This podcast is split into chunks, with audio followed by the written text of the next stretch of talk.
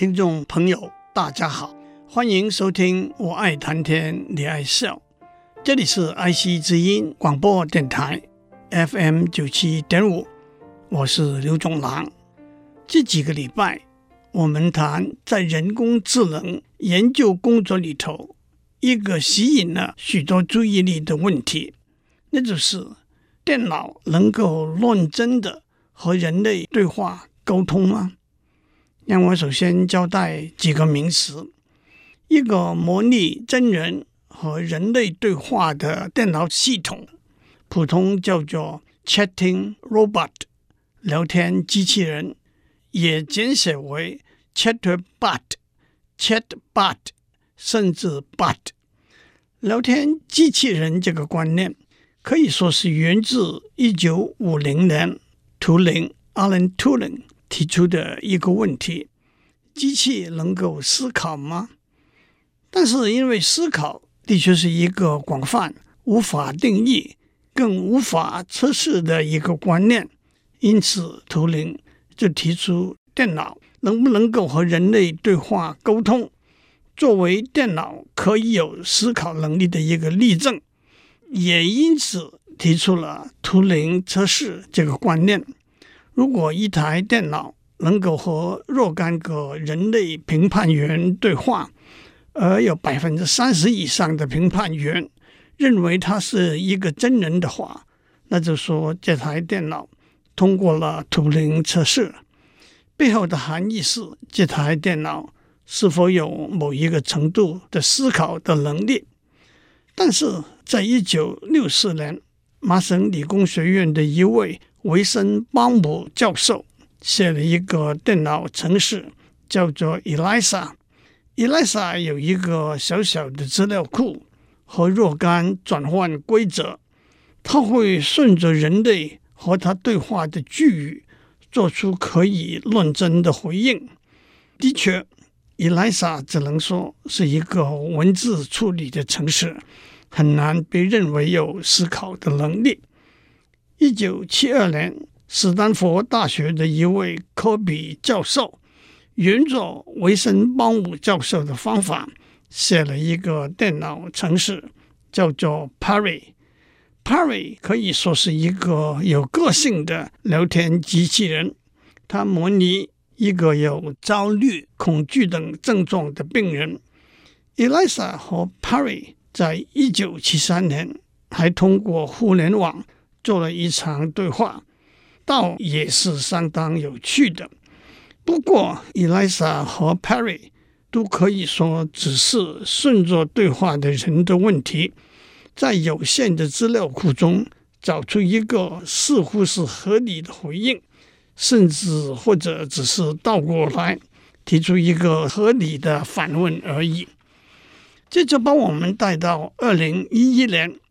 IBM 的研究人员建立了一个名字叫做 Watson 的电脑系统，来参加一个电视游戏竞赛节目，叫做 Jeopardy，中文翻成“危险边缘”。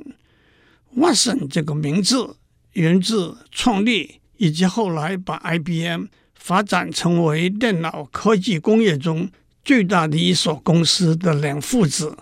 Thomas Watson Senior 和 Thomas Watson Junior。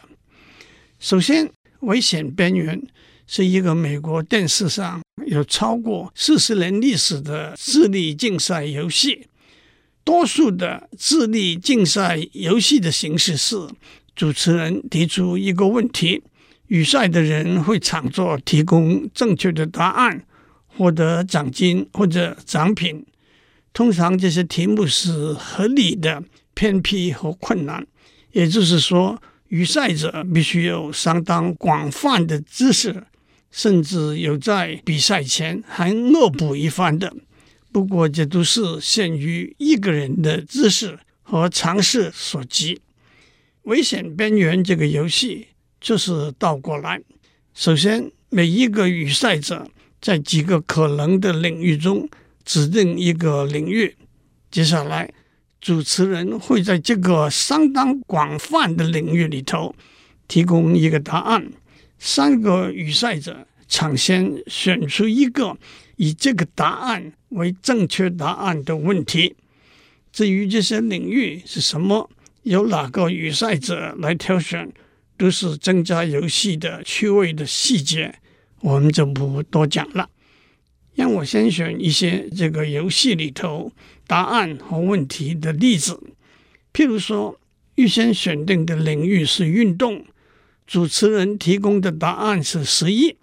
一个以十一为正确答案的问题是，在美式足球或者欧式足球，每一队球员的人数是多少？又譬如说，预先选定的领域是音乐。主持人提供的问题是八十八，一个以八十八为正确答案的问题是：一台钢琴有多少个琴键？又譬如说，预先选定的领域是电脑科技，主持人提供的答案是 Tim Berners-Lee，一个正确的问题是：谁是 World Wide Web 的发明人？在这些简单的例子里头。问题和答案差不多是一一相对的，因此从问题找答案和从答案找问题似乎都没有两样，困难度也差不多。譬如说，问题是美式足球或欧式足球每一队球员的人数是多少？答案是十一。谁是 World Wide Web 的发明人？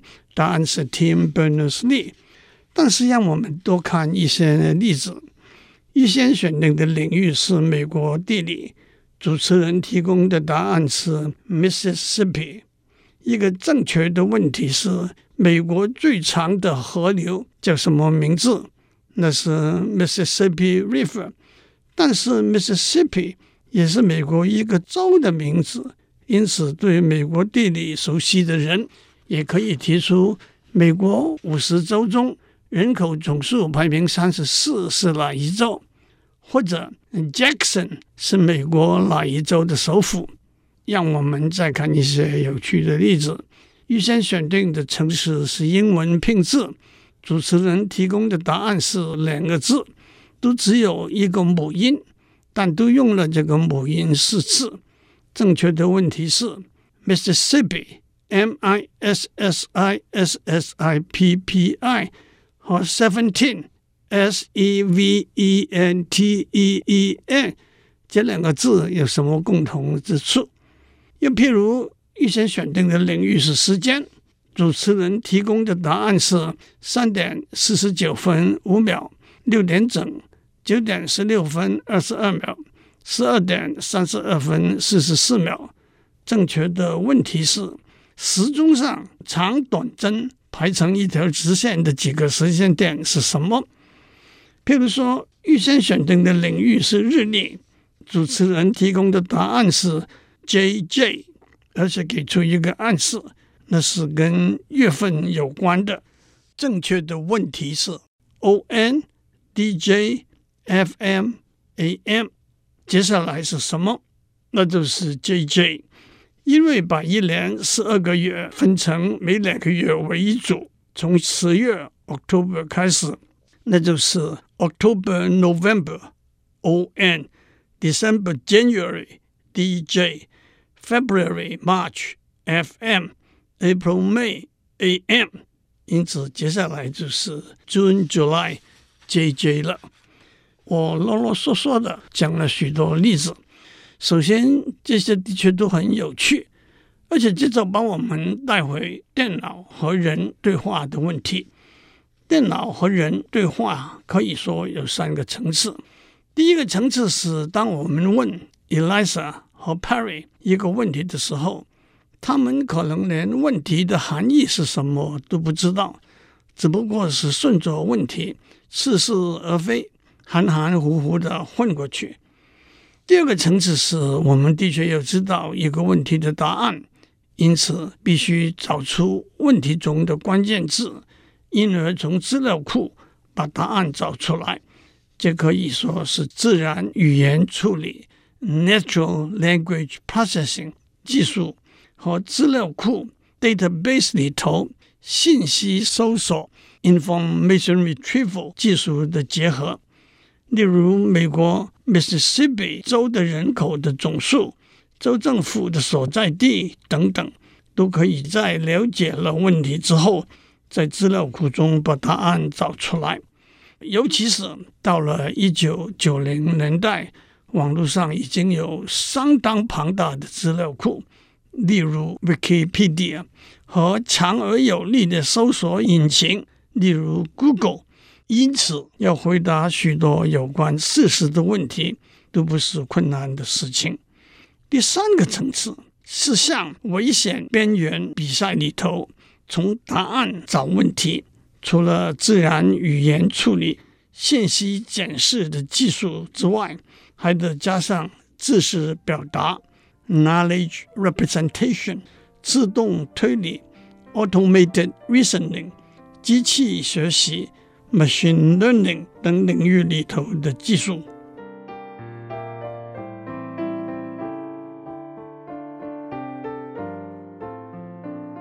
当远在一九五零年，图灵提出电脑有没有和人类对话沟通的能力这个问题的时候，大家的注意力是放在电脑能否明白、了解人跟他讲的话。和能否做出适当的回应？适当的回应可以说就是和一般正常人的回应。换句话说，重点是电脑能否和人对谈。但是，即使人和人之间的对谈内容可以精准深入，也可以空泛言之无物。例如，我们在上面讲过，如果我们问一个人，或者一台电脑今年贵庚了，我们可以得到许多可以算是通过图灵测试的答案。又例如，我们问一个政治人物或者一台电脑：“您要不要出来选总统？”相信会有更多更精彩可以通过图灵测试的答案。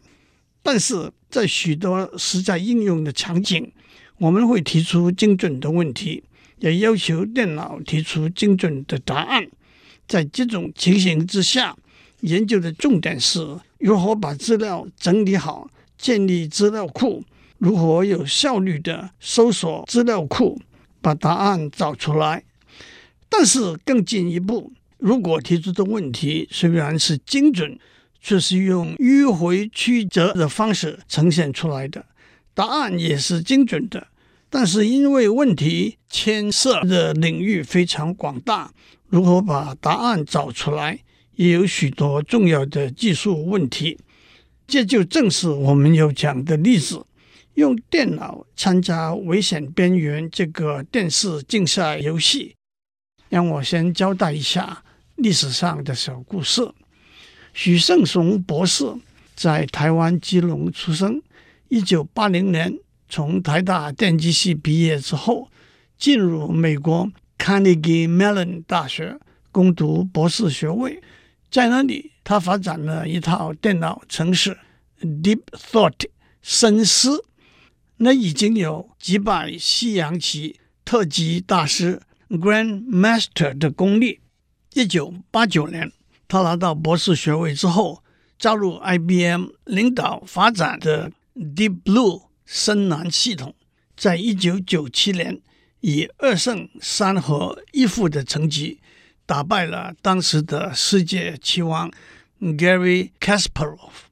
因此，接下来 IBM 的高层管理就想要选一个复杂的智力竞赛，建立一个参与竞赛的电脑系统。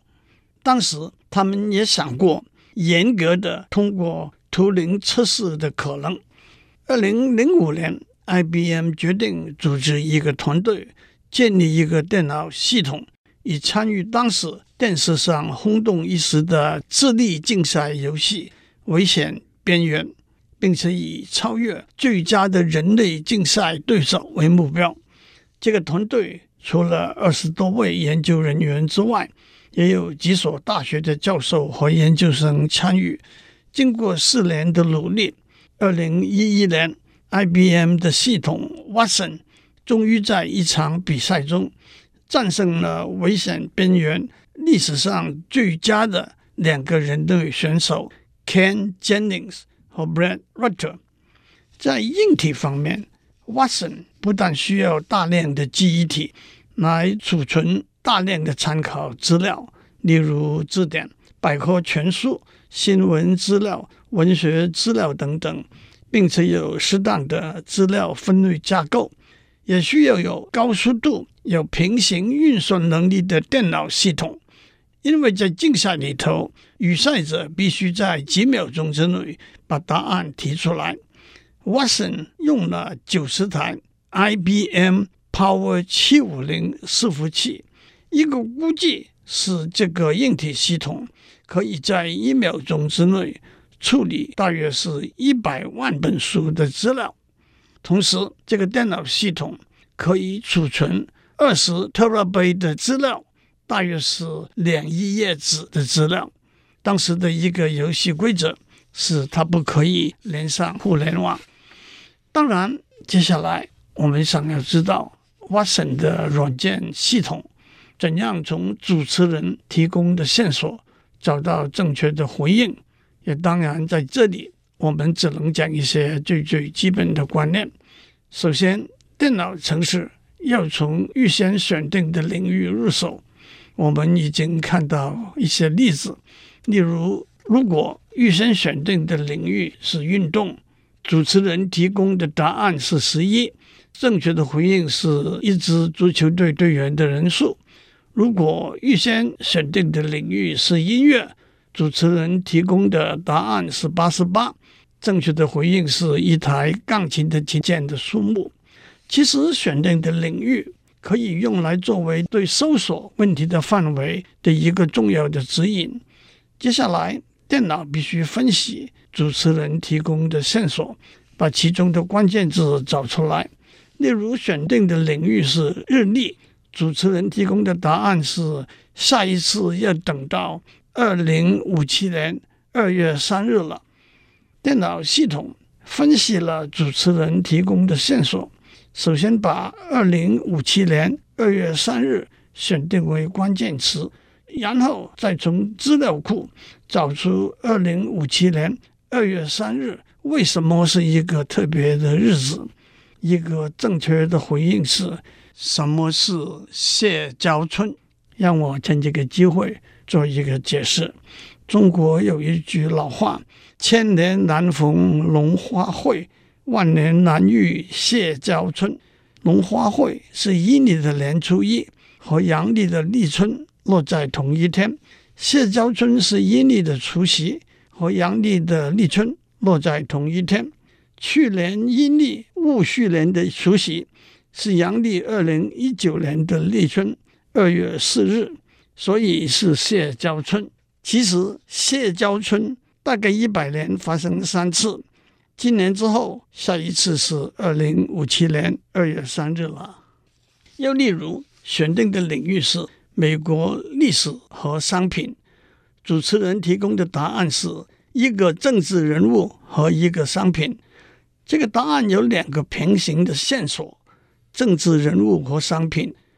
搜索的结果是，Lincoln，Abraham Lincoln 是美国第十六任总统，也是美国福特汽车公司底下一个部门产生的豪华级汽车 Lincoln Continental。从主持人提供的线索。Watson 就尝试从资料库中找出可能的回应。首先，主持人提供的线索，如同上面的例子指出，可以分解为若干个子线索。Watson 会按照每一个子线索去找可能的回应，再把这些结果整合起来。按照一个子线索，Watson 会尝试在资料库找出来。以数百个计的可能的回应，为了减少计算的工作量，这些可能的回应先经过一个比较粗糙、简单的过滤程序 （soft filtering），剩下来大约一百个。接下来每一个可能的回应都要经过一个认证和计分的过程。例如，在中文流行曲这个领域底下。提供的线索是哪首歌获得二零零八年金曲奖的最佳年度歌曲。在资料库搜索到入围的歌曲，包括无与伦比的美丽、青花瓷、逆光，这些都是可能的答案。如果在资料库中找出二零零八年金曲奖颁奖典礼上周杰伦缺席，由方文山上台代表领奖的资料，那就是青花瓷是正确的答案，一个相当强烈的证据了。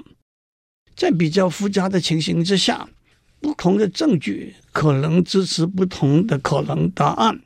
例如，在南美洲地理这个领域底下，主持人提供的线索是哪个国家和智利有最长的陆地上共同的边界。在分析问题之后，初步有两个可能的答案：阿根廷 （Argentina） 和玻利维亚 （Bolivia）。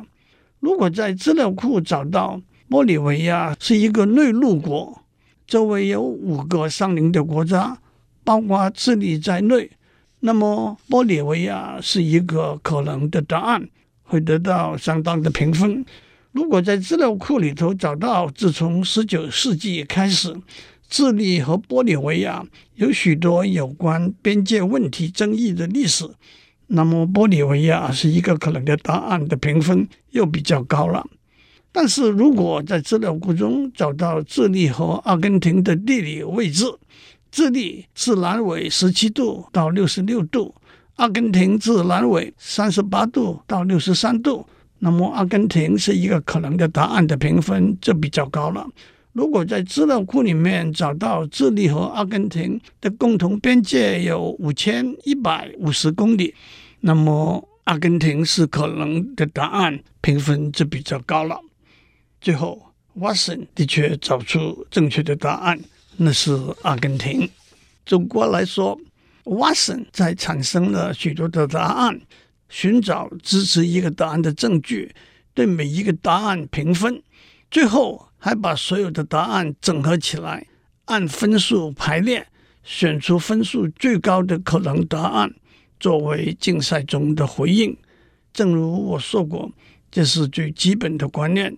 详细的做法是相当复杂的，而且也有人提出不同的软体架构来处理危险边缘这个竞赛游戏的可能。今天我们就讲到这里。祝您有个平安的一天。